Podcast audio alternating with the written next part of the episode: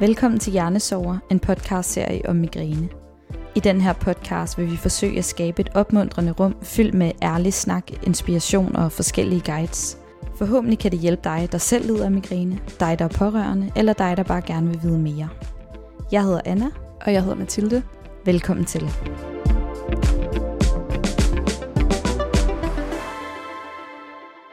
I dag skal vi snakke om at føle sig ude af loopet, uanset hvor man befinder sig i livet. Og når vi siger ude af loopet, så mener vi den fornemmelse af, at alle jævnaldrende rundt om dig lever livet til fulde, spænder dig ud af med 100 km i timen og bare har styr på alting, og du kan ikke være en del af det, fordi migrænen begrænser dig. Så hvordan håndterer man, at ens liv er sat ufrivilligt på pause i et ultimativt kontroltab, og kan der være lyspunkter at finde i frustrationen? Med det vil jeg byde velkommen til dig, Ea. Tak. Du og Anna kender hinanden fra et gruppeforløb på Dansk Hovedpinecenter, fordi du ligesom Anna også lider af migræne. Ja. Så vil du ikke starte med at sætte nogle ord på, hvem du er, og hvad dit forhold til migrænen er? Øh, jo, det kan jeg godt. Øh, jamen, jeg, jeg hedder som sagt Ea. Jeg er 25 år, og jeg studerer til daglig på deltid øh, til veterinærmedicin, eller dyrlæge hedder det. Øh, jeg øh, har været på deltid siden øh, halvdelen af min bachelor, så det vil sige, at jeg vil afslutte min bachelor her til sommer. Øhm, og det er helt klart migrænen, der er årsag til, at jeg startede med at være på deltid. Øhm, jeg har haft migræne øh, faktisk så længe jeg kan huske egentlig, altså siden jeg var helt lille, men dengang var det mere sådan periodiske anfald et gang om året, eller to, som er helt normalt.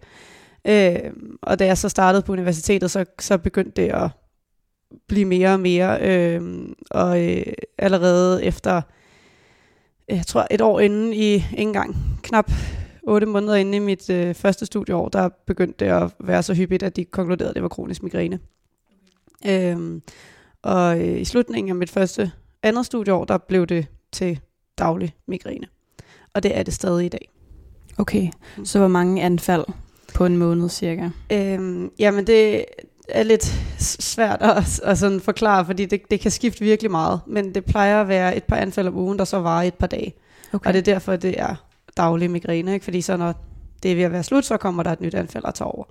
Øh, nogle gange i slemme perioder kan det godt være daglige anfald, der kommer nærmest klokvis. Ja, okay. Det er virkelig fedt, at du vil være med i dag øhm, og fortælle om det her. Anna, øhm, vil du ikke lige fortælle lidt, hvorfor det er ære, der er med?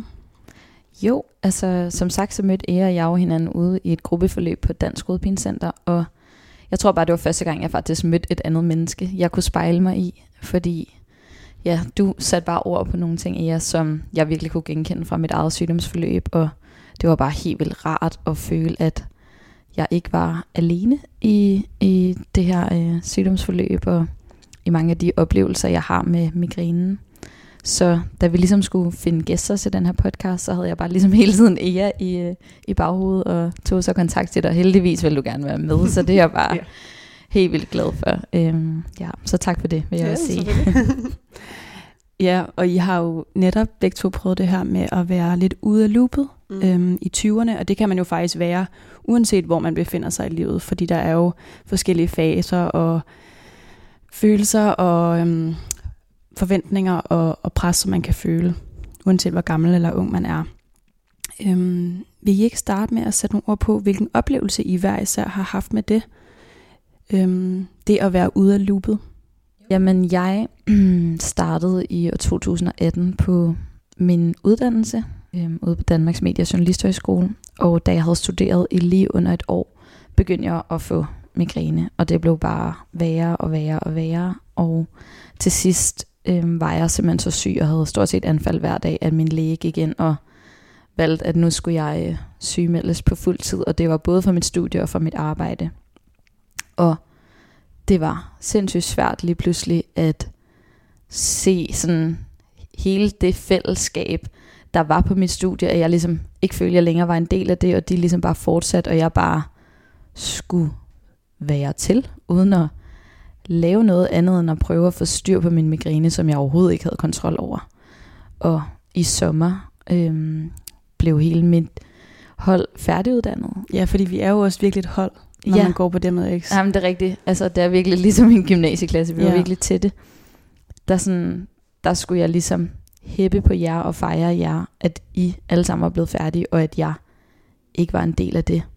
Øhm, det, var, det var virkelig svært, synes jeg. Og samtidig, altså udover sådan ikke at have kunne arbejde og studere, så har jeg også følt mig ude af loopet på den måde, at jeg sådan, jeg har jo ingen kontrol over, hvad jeg kan og hvornår jeg kan det.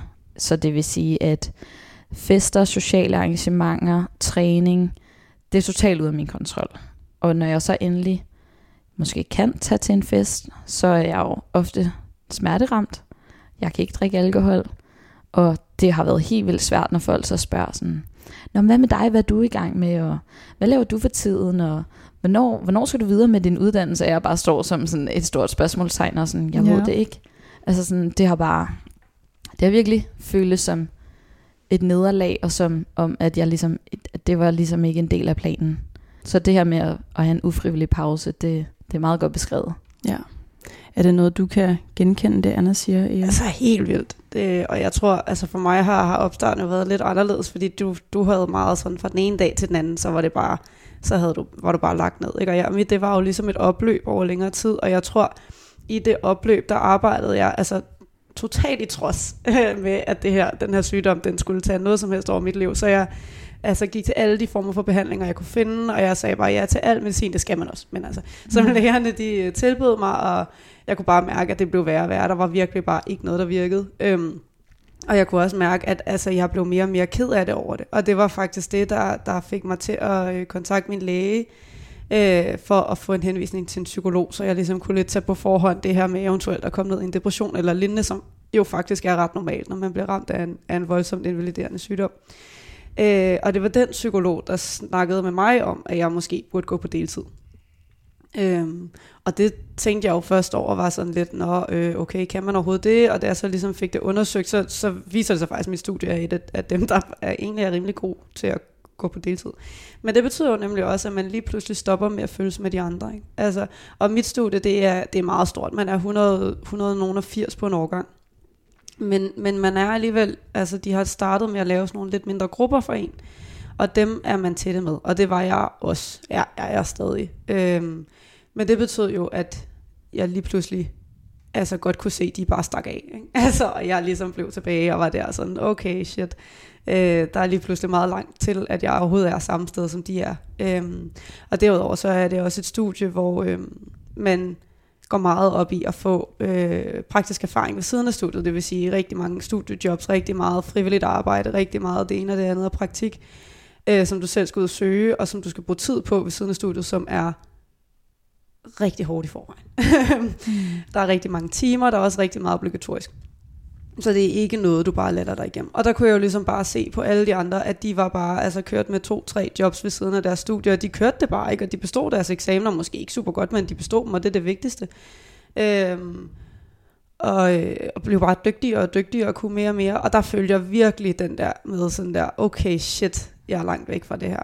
Øhm, og det tog faktisk, altså det tog mig faktisk næsten et år, før jeg begyndte at acceptere, at altså det, det kommer ikke til at ske, det her, at jeg kan det samme som dem. Øh, I hvert fald ikke, så længe jeg har, har det sådan her, og i forbindelse med, kan man sige, når jeg snakker med lægerne og sådan noget, så altså det, lidt ligesom dig, Anna, sådan, der er ikke rigtig noget medicin, der virker for mig. Så, mm. så det der med at skulle have et håb om, at, at jeg på en eller anden dag kan komme tilbage til det, som alle andre kan, den var også hård at sluge, mm. at, at det kommer ikke til at ske. Altså, mm. øhm, og jeg tror også der, hvor jeg har følt mig enormt meget sådan anderledes end de andre, eller hvad man kan sige, det er, når man prøver at tale om det. Fordi rigtig mange har en holdning til migræne øh, og mm. hovedpine, og ved, hvad det er. Og de tænker bare, nå, hvorfor kan du ikke det? Eller sådan, og man er bare sådan, jamen, det er fordi, jeg har det hver dag, og det er faktisk meget mere end bare smerte hver dag. Altså, det er ikke noget, jeg bare kan, kan ignorere, så bliver det, kan jeg godt, men så bliver det bare værre. Øh, og der er ikke rigtig den der forståelse for, at vi, vi kan man sige, ikke trække stikket, men tage det, tage det lidt mere langsomt. Ikke? Mm. Øh, fordi ellers så kan man sgu ikke følge med. Jeg tror, det er der, jeg har mærket den største, sådan det der med ikke at være som de andre. Ja. Men det er jo også det, der er virkelig sorgfuldt, når man mm. sindssygt gerne vil det, ja. og man er bare begrænset, og du kan ikke gøre noget. Mm. Ja, helt vildt. Så bare det, du siger, du har accepteret det, men at det tog noget tid. Mm. Altså bare det, at du har kunnet nå det til, tænker jeg er en kæmpe med drift, og det, og det samme med dig, Anna, mm. også. Jamen, det er også hårdt arbejde. Det er altså, ja, ja. Jeg vil sige, det, altså, Jo, jeg har accepteret det, men det er sådan en, en, en rutsjebane, ikke? Altså, det går lidt op og ned. Altså, nu ved, ja. Altså, Klart. det er jo meget sådan, du ved, sådan en dag, så synes man egentlig, det er okay, og så får man en pisse dårlig uge, og så, så er man bare kæmpe trods og siger, fuck it, alt, og prøver at gøre, hvad man kan, ikke? Ej, Men- det er så rigtigt. Jeg, jeg kommer til at tænke på det der med, sådan, at jeg sådan overordnet set nu har accepteret, sådan, at ja, jeg er bagud, og jeg kommer ikke til at færdiggøre med de andre, men da jeg så stod den dag, og så dem blive færdige, altså, shit, det ramte Mm. mig bare virkelig. Og, sådan, og netop sådan lidt som en rutsjebane, altså der er bare tidspunkter, hvor det gør mere ondt end, end andre, og det tror jeg også bare er helt vildt vigtigt at rumme, fordi det er også en del af den her accept-fase, tror jeg. Sådan, Ja, Ja. ja, det tænker jeg da også. Klart, man må også give sig selv langt nok line til at sige, hey, i dag er en dårlig dag, fordi man ser, at en af ens tidligere studerende har landet et eller andet drømmejob hos den fedeste virksomhed, så er det okay. I dag er måske ikke lige den dag, hvor jeg er mit mest rummelige jeg. mm, det er Helt så klart. rigtigt. Altså, men så være rummelig over for dig selv i stedet for, mm. forstår jeg også lidt. ja. Hvad med sådan noget som dating? Hvordan, hvordan fungerer det, når man er begrænset? Fordi det er jo også en måde at være ude af loopet på. Jeg har ikke en kæreste. Øhm, jeg har været on and off lidt på datinglivet. Hvad hedder det? Datingmarkedet. Ja. Jamen, det lyder også mærkeligt, datingmarkedet. Jeg vil sige, det er, det er skidesvært. Ja. Fordi for eksempel, hvis man er på en dating-app, så det første, folk spørger om, er sådan, ej, sådan, hvad laver du så dagligt, eller må jeg ikke invitere dig på en øl, og så er det bare, så skal man til at, så skal man til at forklare. Så det der med, at jeg jo anstrenger mig for, at migrænen ikke skal være min identitet og fylde det hele, så bliver det bare meget hurtigt aktuelt på en eller anden måde. Jeg vil dog også sige, sådan, jeg har også nogle gange prøvet at kaste mig ud i det, og bare sådan fået den bedste respons, og fundet ud af, sådan, at der er bare folk derude, som er sindssygt nysgerrige og sindssygt rummelige, og som altså, der ikke synes, at, at man bare er mm, sin sygdom. Og det har været helt vildt rart, men jeg vil sige sådan, det, det er noget der, hvor jeg også har kunne mærke, sådan, at jeg er blevet sat lidt tilbage, tror jeg, i forhold til mine jævnaldrende, fordi det bare ikke er lige så nemt, og jeg ved jo aldrig, hvornår migrænen kommer, så det der med sådan, og det er svært for et menneske, man ikke nødvendigvis kender, at skulle aflyse. Men siger du så, at du har migræne? Ja, det gør jeg. Øh, men det er så svært, hvis det er tredje gang også. Altså Ja, sådan, ja. Der, der, ved, der er mine nærmeste venner ved ligesom godt sådan, okay, fair nok, det, er sådan, det kommer i tid og utid, og sådan, men, men det kan være sådan ekstra svært. Øh, Det forstår jeg godt. ja, og overbevise mig om, at man rent faktisk gerne vil, men ligesom bare er ramt. Øhm, ja. Ja. Jeg synes også, det er vigtigt, sådan, at man ikke giver op på det. Øhm, men jeg prøver sådan at, altså, at rumme mig selv nok til at vide, sådan, at i perioder, hvor jeg er virkelig ramt, så er det måske ikke der, jeg skal gå ud, fordi sådan, de nederlag, der ligger i at prøve at date, dem er jeg ikke nødvendigvis i stand til øh, altid at rumme. Og så er der andre tidspunkter, hvor jeg bare sådan, har mere overskud til det, og så, så er det en af de ting, jeg så Ja. prioriterer for også at føle mig sådan ung og fri, og ja, gøre det, jeg har lyst til. Mm-hmm. Ja. ja. Altså, jeg, jeg har en kæreste, øhm, og ham mødte jeg faktisk også, efter jeg var blevet syg. Øh, men, men var i sådan lidt i den der trodsfase stadig, tror jeg. Øhm, hvilket betød, at jeg også ligesom, selvom jeg havde det dårligt, sagde ja til, at vi godt kunne tage ud og ses og sådan noget. Ikke? Og jeg vil også sige, vores øh, jeg kan sige, initielle forhold, det, det var også midt under corona, hvilket også gjorde det sådan lidt mere, sådan det skulle være udenfor, og det skulle være gåture og sådan noget. Og Jeg, altså det gik, det gik lidt hurtigt med, at vi sådan besluttede os for, at nu var vi en del af finansboble. Øhm, Mm. og man kan sige, det er jo kun godt, fordi vi er stadig sammen, og det er bare det fedeste i hele verden. Men jeg tror også, at grunden til, at det er det, er fordi, han er sindssygt rummelig over for det. Øhm, og han, har ikke, han er ikke syg, men han har kæmpet med nogle andre ting, så han forstår godt øh, mit behov for at skulle prioritere energi, og på, at, at jeg ikke altid lige kan det hele. Øhm, og, og, altså, og ser det, altså, jeg tror, jeg ser min sygdom øh, så meget mere invaliderende at være, end han gør. Mm. Altså sådan, han er, han er meget sådan, åh ja, men det er jo bare, hvad det er. Øh, og så det vi tænker jeg også er en god pointe, faktisk. Ja, ja, ja, helt vildt. At det Øh, fylder mere hos mm, en selv ofte, mm. end det måske gør hos andre. Ja, lige præcis. Og Også vi har folk, der er faktisk, tæt på. lige præcis, og vi har snakket om det mange gange, fordi jeg nemlig føler, at det er lidt irriterende. Men, men altså igen, han er, han er bare sådan, nå ja, men altså, ja. Jeg tror også, vi er begge to meget rolige mennesker, og det tror jeg hjælper. Helt så der er ikke rigtig det der kæmpe store behov for at være ude og være, være øh, social hele tiden mm. og sådan noget, hvilket det, det, det ved du også, Anna, ja. det, det kan man bare ikke. Altså, Nej. det kan jeg heller ikke. Jeg kan godt en gang imellem, og jeg drikker også alkohol, jeg burde nok ikke, men jeg gør det. Øhm, og, og, og, sådan, og, og det sker meget sjældent, især nu efter corona. Øh, men det er, så en, det er så en af de ting, jeg vælger at prioritere. Og så vælger jeg bare at sige, jamen så kan jeg ikke noget dagen efter, og sådan er det. Mm.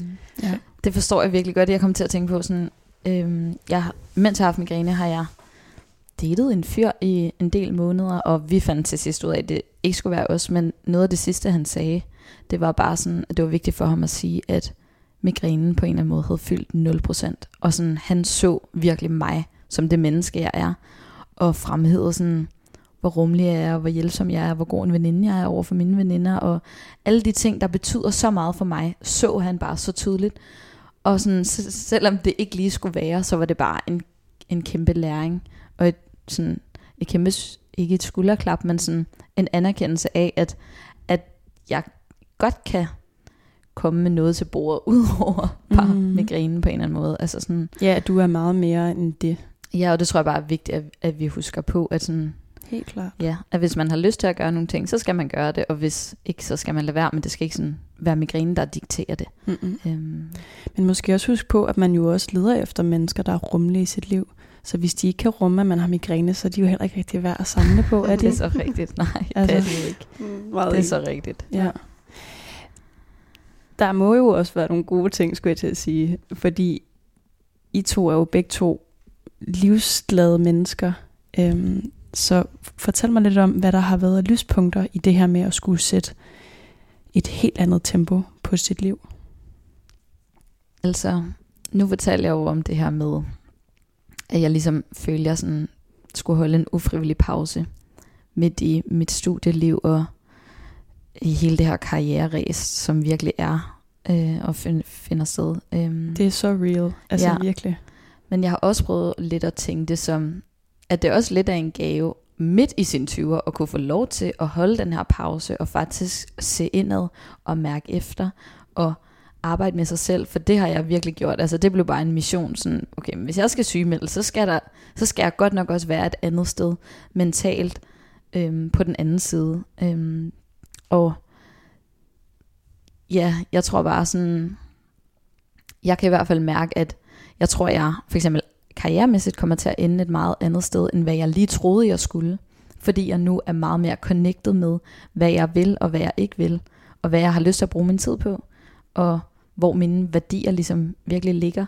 Og det synes jeg bare sådan er mega fedt. Altså det er jeg da glad for at finde ud af nu, og ikke når jeg er 40 og begivet mig ned ad en eller anden vej, hvor jeg bare tænker, hvor er der en håndbremse henne? Altså det er sådan, så, så på den måde synes jeg virkelig, det har været Ja, du har nok taget noget arbejde lidt i opkøbet, som du måske kunne have taget senere i dit liv, hvor det havde været endnu sværere. Ja.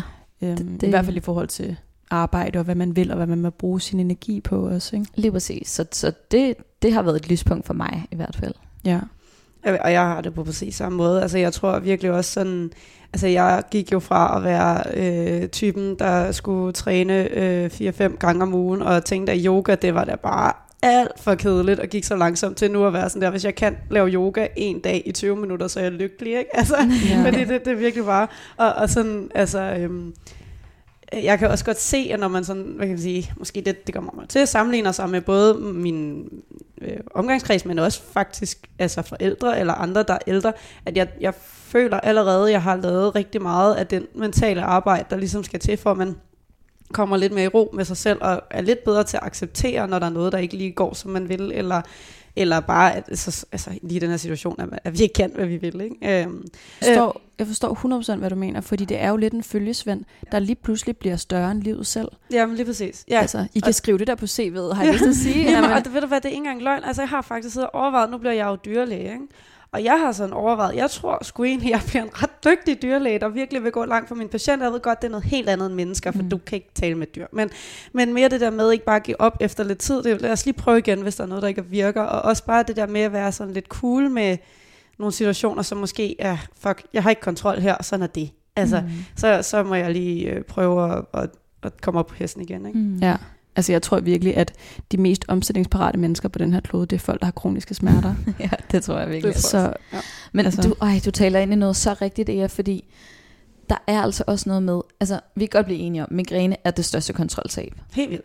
Helt vildt. Men der er noget ved at genfinde bare en lille del af den der kontrol ved, som du siger før, sådan, åh, så skulle jeg bare træne sindssygt meget og yoga, hvad var det for noget? Og så faktisk være taknemmelig for, hvis du en dag om ugen kan dyrke en halv times yoga. Mm. Altså der er noget ved det der med, at man ændrer sine forventninger til sig selv og Ja. ja. hvad man kan. Mm. Og det gør bare, at man får nogle større sejre på en eller anden måde. mm. Mm. Øhm, hvor før var det bare sådan, okay, jeg skal nå en to-do-liste på 30 punkter, jeg skal også nå det her, det her, det her, og jeg skal også være alt det her for alle de her mennesker omkring mig, og sådan finde ind til benet og sådan her, men hvad er vigtigt? Hvad er det for nogle mennesker, jeg skal være der for? Hvad er det for noget, jeg gerne vil kunne med min krop, og hvad er det for noget, jeg ligesom skal prioritere min tid på? Det, det, det var, det Ja. er sindssygt vigtigt. Det er, sindssygt det vigtigt. Og det er også virkelig vigtigt, at man, at man har den der læring med, det her, det giver mig absolut ingenting. Hvorfor skal jeg bruge min energi og min tid på det her? mm. Og så ligesom finde ind til kernen af de ting, der faktisk betyder noget for en, ikke? og som Mhm. man rent faktisk får noget ud af og kan bruge til noget. Ikke? Altså, mm. jeg tror også for mig, jeg havde enormt meget usikkerhed øh, i forhold til mit studie, med det der med, at, øh, alle de andre, de havde alle de her øh, studiejobs og fik en masse praktik og erfaring og sådan noget der. Og så valgte jeg at sige, okay, men jeg prioriterer lige noget energi og nogle kræfter på at komme en uge i praktik øh, i to forskellige klinikker, og altså, første, øh, der var lang tid mellem dem, men og der kunne jeg bare se, at jeg kan faktisk godt det her. Mm. Og, og de ville begge to gerne ansætte mig. Jeg kan jo så ikke have et studiejob ved siden af mit studie, det bliver for meget, men, men de ville faktisk gerne begge to ansætte mig. Og det synes jeg, der er, altså er en kæmpe øh, sådan empowerment på en eller anden måde. Ikke? Altså det er sådan en, ja for helvede, jeg er mega syg, og det er pisseirriterende, men, men jeg er faktisk ret dygtig alligevel. Og jeg, altså, det skal nok blive godt til sidst. Og så er jeg så også så heldig, at mit, altså, en dyrlæge kan godt arbejde på deltid, det er ikke svært at finde, så derfor hvis det er det, jeg ender ud i, når jeg er færdig en eller anden dag om mange år, så, øhm, altså, så, så gav det også en ro ligesom at vide, det skal nok blive godt, mm. Altså på en eller anden måde. Ja, det forstår Øhm, jeg godt. Og det, det tror jeg er sådan, for der kan jeg jo se mange af mine veninder, som jo er fuldstændig inde i, altså at køre derud af med 180 km i timen, at de har da stadig mega meget stress over, om de overhovedet kan få et ordentligt job og sådan nogle ting, og så jeg var jeg bare sådan lidt, Pia, det skal nok gå, altså, men den, den holdning, at den kommer ikke igennem, når man snakker med folk, der ikke rigtig lige har op, altså oplevet sådan noget her. Ikke? Altså den bliver bare sådan, "Ah, du ved ikke, hvad du snakker om, agtig. Ja.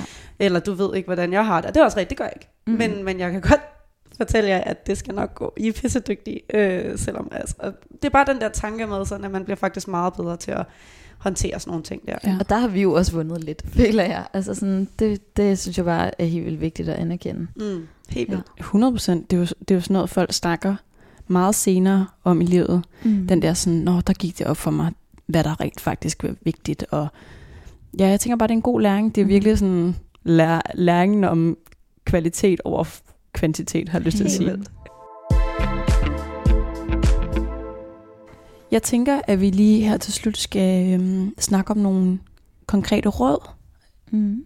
som man kan bruge, eller man kan tænke på, øhm, når man synes, det er lidt svært at føle sig ude af loopet. Ja, altså øhm, i forhold til det, vi faktisk lige har talt om, så synes jeg på en måde, det giver mening at starte i det her med, at man jo godt nogle gange kan havne lidt af en identitetskrise, når man lider af migræne. Og som vi talte om, så tror jeg bare, at det er vigtigt, at man ligesom finder en værdi i at sætte sine relationer højere end sin karriere for eksempel, uanset om det så er familie eller venner. Altså det her med, for mig har det betydet meget at prøve at være nogen, i stedet for at være noget hele tiden. Øhm, det, det, det, det giver bare mening ligesom at, at lægge sit fokus der på en eller anden måde. Og, og, fordi det er jo egentlig i bund og grund af det, der personligt i hvert fald fylder mig mest op. Mm. Øhm, ja. Jeg kom til at tænke på det så random det her, men i Alene i Vildmarken, Mm. Hvor de får taget alt væk fra sig. De skal bare overleve, der er ikke nogen ting, der er ikke noget karriere. Og det de altid finder frem til, det er, at deres relationer er det vigtigste. Mm. Mm. Det er bare sjovt, at det er sådan, når du har taget alt andet væk, så står det tilbage som det stærkeste. Ja. Og det er måske lidt samme ting, I er udsat for, ikke? Mm. Jamen helt klart. Ja, og et, altså et andet råd kan netop også være det der med at tale højt om, hvad det er, man oplever.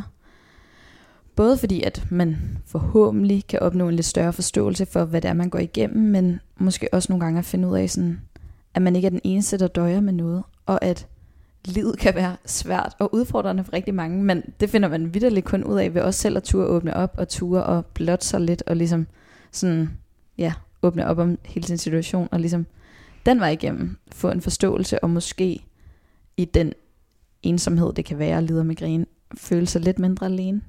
Ja, egentlig. fordi folk går igennem alt muligt. Ja. Hjertesover og syge forældre og andre kroniske smerter. Mm. Meget Nora for skam.